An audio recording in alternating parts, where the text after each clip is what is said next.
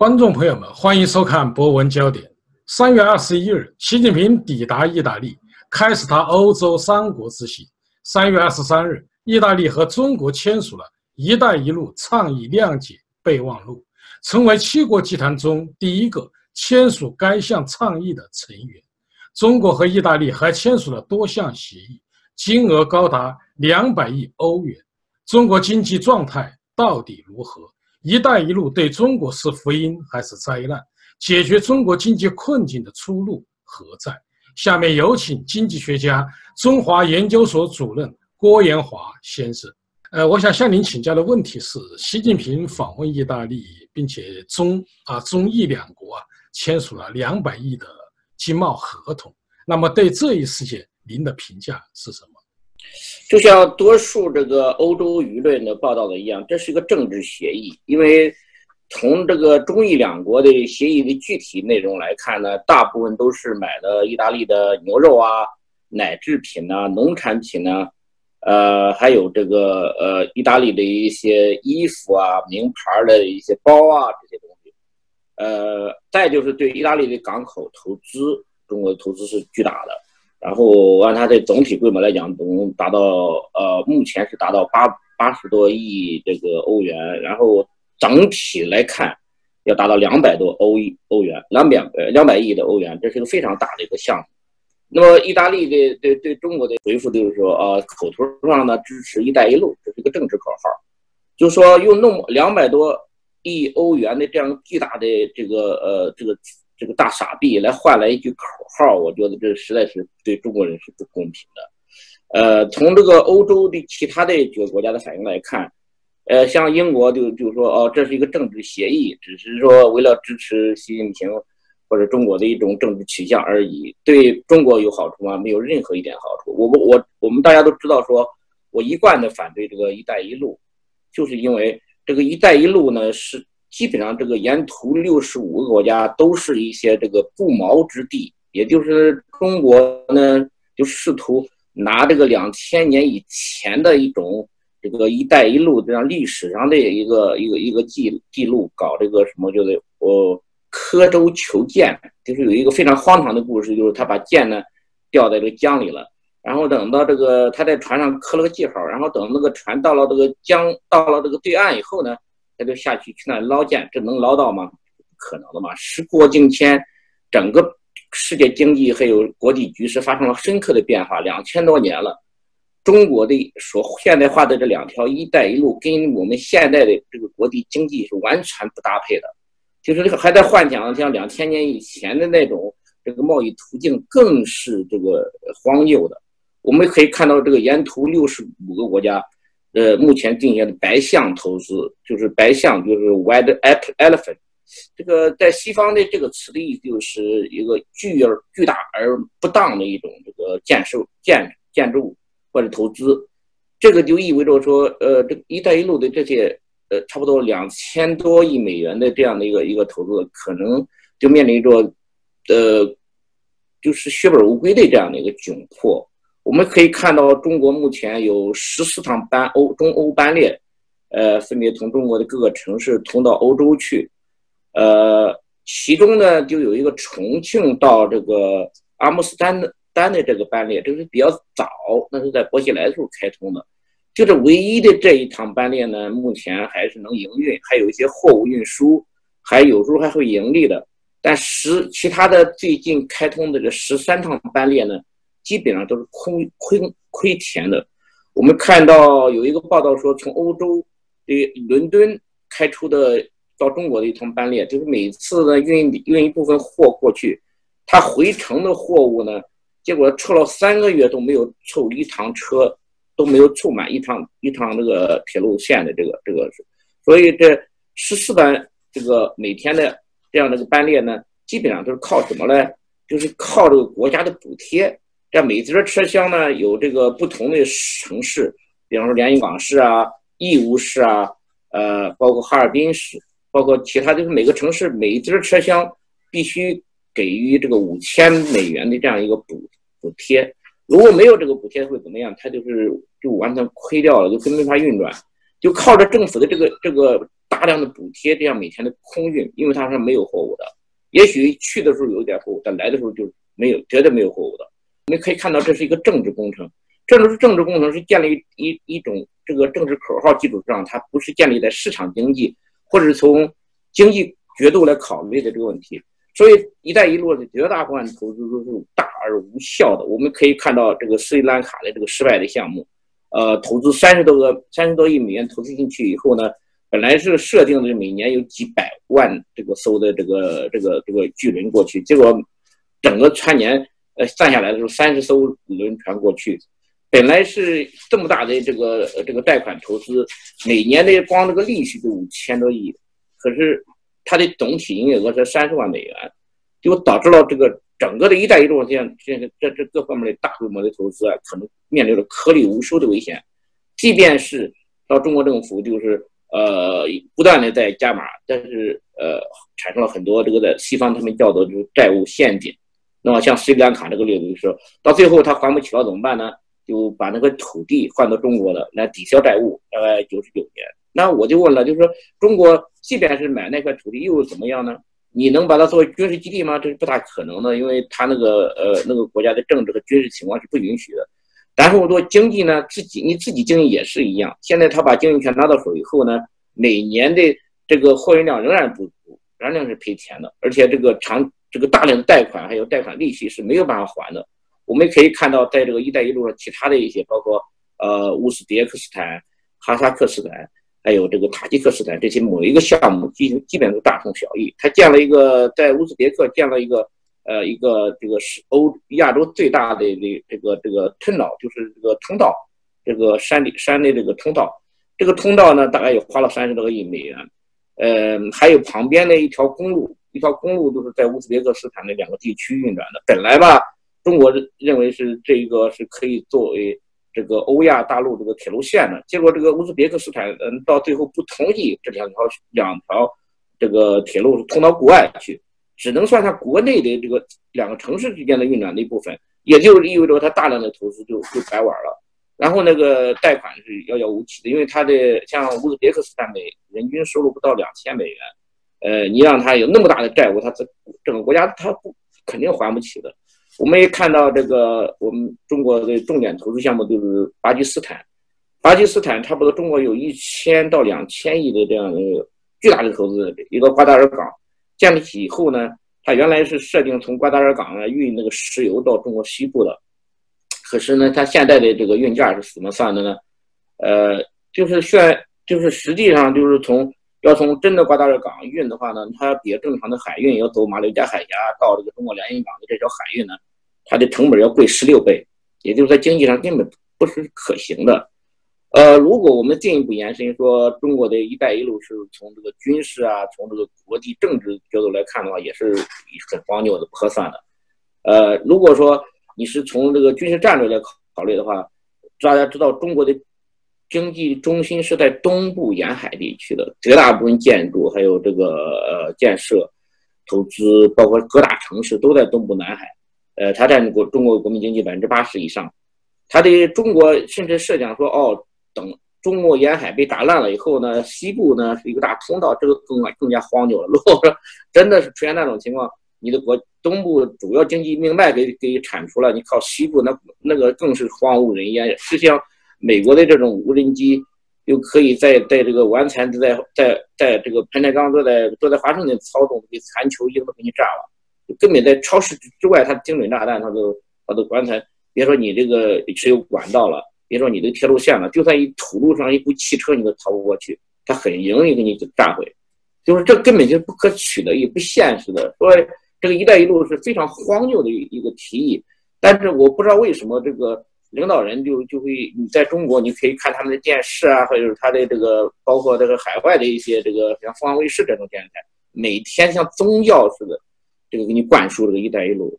呃，我就不知道他到底跟中国老百姓有什么有什么大的经济关系呢？就是你仔细研究的话，就会发现，这个参与所有这个“一带一路”的这这么上万亿的这样的一个投资的，只有四十七家央企，连四十八家都没有。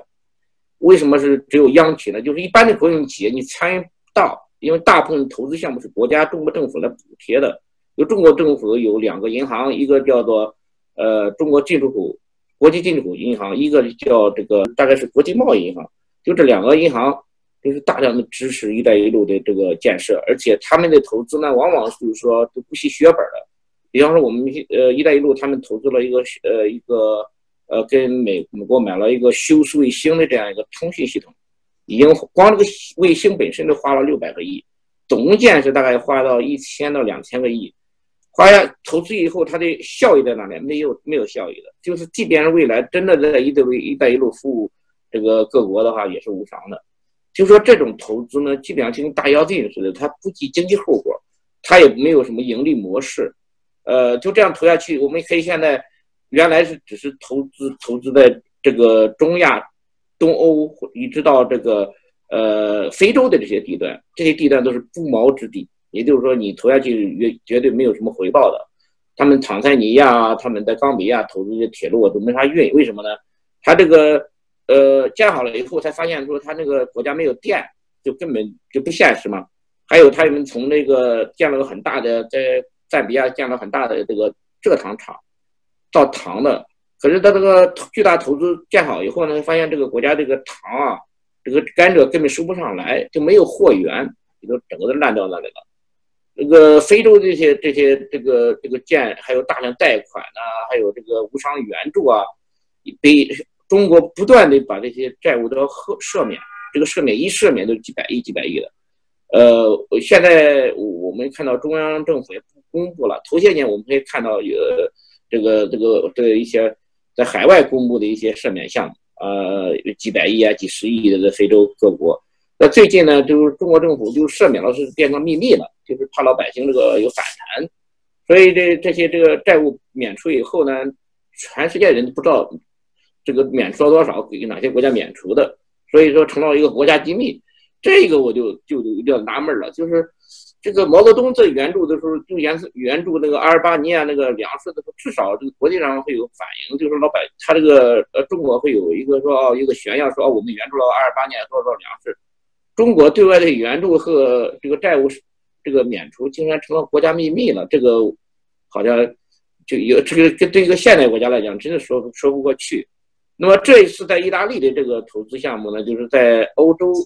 呃这个发达国家来说第一次就是。在这个工业国七国当中是第一个接受中国援助的，好像中国成了一个成了个超级发展发达大国。那么意大利的角色就变成了好像一个一个无偿的受援国，这就颠倒过来了。我就我就我们简单的看一看，意大利的一些在欧洲来讲还不算太富裕的国家，可是它每年的这个人均收入大概是三万三万美元左右，它有些富裕的地区呢达到四万美元。就是平均大概三万三万这个美元吧，人均收入。可是中国，我们看中西部的这个百占百分之六十的这些所谓的农业人口的，他们收入多少钱？大概就不超过三千美元。就是说，当然你平均来讲，跟东部的这个大城市还有这些这个富人的平均一下，大概八千多八千多美元。可是如果你单独只算农业人口的话，就是三千多块。也就是说。你拿这个，你的收入不及别人的三十分之一，而而且呢，你却动辄就是拿着这个巨大的这个这个无偿的这种投资给给那些这个跟你一点关系都没有的这些国家，说实在的，欧洲，呃，其他的各国还有美国对中国的贸易都是非常巨大的，这些重大的贸易对象我们没有照顾到，也没有怎么建立好联系，老是打贸易战，对这些小的很小的国家。巨大的这个这个这个所谓的无偿援助，这个说得过去吗？如果说这个欧洲最这个相当富裕的国家你给那么多，那么你的国家难道真的很富得流油吗？我们可以看中国的这个整个中西部地区，呃，各个省市，只要出了城城市的最后一条街道，所有的这个农村地区就变成一个真正的贫民窟，就变成一个非洲地区，呃。脏乱差和老弱病残可以代表了整个农村地区的一个情况。呃，我们不光说中西部地区，就算东部呃沿海这个地区，如果你出了它的城市的最后一条街道，也是一模一样的，大同小异，都是都是变成了一个贫民窟，叫做 Chinese slum。一般的我们讲说，呃，亚洲还有这个拉丁美洲的贫民窟啊，他们是在城州的城市四周的，但是中国呢有城管，还有警察，贫民窟一种暴力，又不允许你在这建。那么这个贫民窟，中国就这个贫民窟到中国就变成中国式的这个 slum，就跑到哪里去了？是农村。我们可以看到中国的大概有。三百万个农村，我基本都走过了。每个省市，我是开车啊，有时候是这个雇的雇的导游雇车的。每一个省市我都去过，我都我去广东也好，去福建也好，我不去它大城市，我去看它最贫的地方。就连广州，就连广东这样的一个开发发达地区，我们可以看它它北部的这个韶关呐，呃，它的清远这些地方，仍然是农村，仍然是。这个这个一一一个脏乱差的贫民窟，我们看福建的，就是福建除了沿海地区的这些以城市以外，到了中西，到了它的西部地区也是一样，包括浙江，我们可以可以看到是山区也是一塌糊涂，包括上海，就在上海市郊以外的一些农村，它跟那个非洲好不了哪里去。我们可以看到整个中国目前就是一个国家正在产生巨大的分裂，一个就是中西部。就是东部的这些沿海地区的一些大城市恶性膨胀，像拉美地区一样，它的每每每个大城市，像北上广深，每年的增加的人口大概从五十万到一百万，深圳是最厉害的，每年一百万人口这样的规模在扩张。那么人口从哪里呢？都是从贫困地区来的，贫困农村地方来的，就形成了一个这个大城市越来越大，恶性膨胀，拥堵啊，污染啊，高物价了，高房价了，这个特别是房地产泡沫和金融泡沫导致这个。整个城市都是根本就没有办法生正常的生产和经营，这些外资都逃的差不多了，五百强，我看炒的炒的几乎就是可以说走光了。然后这个为什么会出现这种情况呢？就是中国产生了严重的这个呃这个贫富差距、地区差距，这还有产业差距。就中西部地区都是农村，还有少数民族地区、山区和它这个中部沿海地区，这个这个贫富拉扯拉的越来越大。基尼系数已经超过了这个世界上的其他任何一个国家，而且现在的基尼系数就成了秘密了，不公布了，因为他公布他不敢公布啊，他公布了的话，这个都炸了窝了嘛。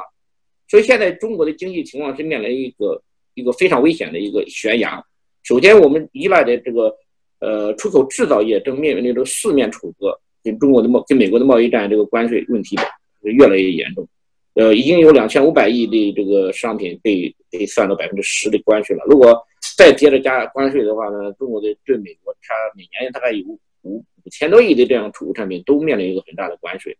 中国的现在的出口，这个这个出口制造业现在实在是不妙。首先是外商出走，有大部分这个这生产啊生产厂家已经移到这个东南亚地区，特别是越南和和和这个印度去了。那么剩下中国的这些东西都是呃靠这个低价廉价劳动力支撑的这个。所谓的这个呃长三角地区、珠三角地区一些厂商还在支撑，但是已经苦不堪言了，因为这个房地产的泡沫和金融的泡沫已经把这个中国制造业的血液都吸干了，就是制造成本直接上升，它导致了这个因为大城市人口越来越膨胀，说它的各个成本也在上升，人工工资上升，这个但是它的东南这个呃西部地区还有中国农村地区的这个人，它的呃人工成本上。呃，上升了没有？工资上升了没有？我们可以看到，这个整个的农业人口的这个呃中西部的农业人口的人均收入仍然没有达到这个城市人口的一半，甚至更低。在这种情况下，中国的经济是一个是一是岌岌可危的一种情况。可以说，我们用一个词叫做“尾如累卵”，就是稍不一碰就整个崩溃那种情况。在这种情况，我们起码有一点责任和智慧的人，都会想说：首先，我们怎么样改善自己的经济？什么时候改善说我们百分之六十的贫困人口这些农村人口的情况？怎么样？就是从这个最根本性的改革，就是我我一再提倡的，就是说这个三农改革、土地改革这些根本性的改革，打通中西部的这种通路，人才、技术可以自由到农村去投资、去发展。然后呢，农民这个百分占百分之六十的这个农业人口，这些农民开始富裕的话呢，中国就形成了一个巨大的内部消费市场。这个时候才能够。从根本上改变中国的命运，但目前我们可以看到，这个呃“一带一路”现在成了他们的这个神主牌了，已经变成，就神圣不可侵犯，就神圣化了。每一个人必须表态的。我在中国开会的时候，我要不表态的话，我就是阶级敌人，我就美国派来的，对，这个非常尴尬的一个一个场面。就是说，我们在国外还敢说一点真话，到国内就是没有人敢说真话的。包括我认识的很多北京的重要的学者，他们私下里会会会有我说些真话。他说现在这个“一带一路”真的是不妙，因为大量的投资就是毫无，就更没有收回的可能了。别说现在，都是五十年以后也没有可能收回的。你像中亚地区、中中中中中东地区，还有还有非洲地区，不是战乱，就是混乱，就是哄抢，就是这个贫困，就更没有可能，它的经济就是在未来的一百多年来都不可能有什么发展。那么现在就面临这种情况下，应当说，首先要考虑我们自己的老百姓、自己的贫困的这个人口的这样这样的一个情况，我们我们看不到中国领导人有这样的意向。我看我我打一个最最简单的比方，我最近去趟新疆，那我们看到这个，我还没敢去南疆，因为南疆不安全。我都我他们看到一个汉人的话，怎么可能会杀了我？所以的，我这是在北疆看，我在北疆看到什么呢？就是哈萨克斯坦哈，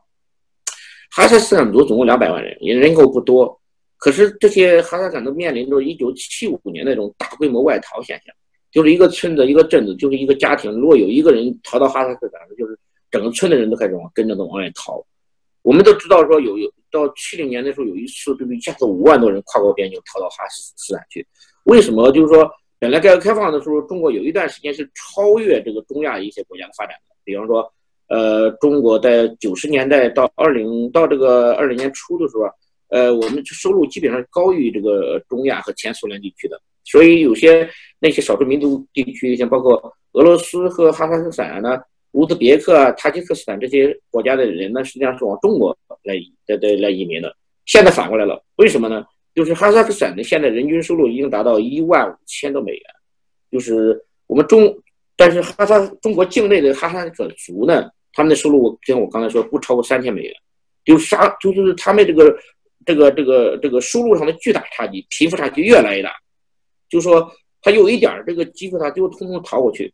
他是有护照或者没护照，就不愿意在中国待了。就面临那么大的一个一个发展落差，你可以看看哈萨克斯坦这个过去几年来，人家说有时候增长百分之十，百分最高百分之十四。可中国新中国新疆地区少数民族地区呢，呃，总体上平均数你看着蛮高，但是你具体到这个他们那个呃这个民族区、少数民族区山区、农村的地方，毫无发展。而且越来越落后，这个脏乱差的这种现象越来越严重。呃，特别是对少数民族地区不会汉语，不会找不到工作，在大，比如说在汉族地区，也贫困农村地区的绝大部分这个老呃这个青年人到了城市去了，来打点工，还有一些收入。可是他们呢，他语言都不会，那他更没有办法去出外出去打工去了。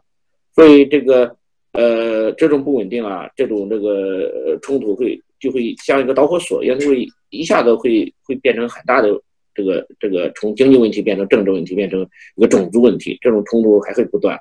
所以张杰我是很担忧的。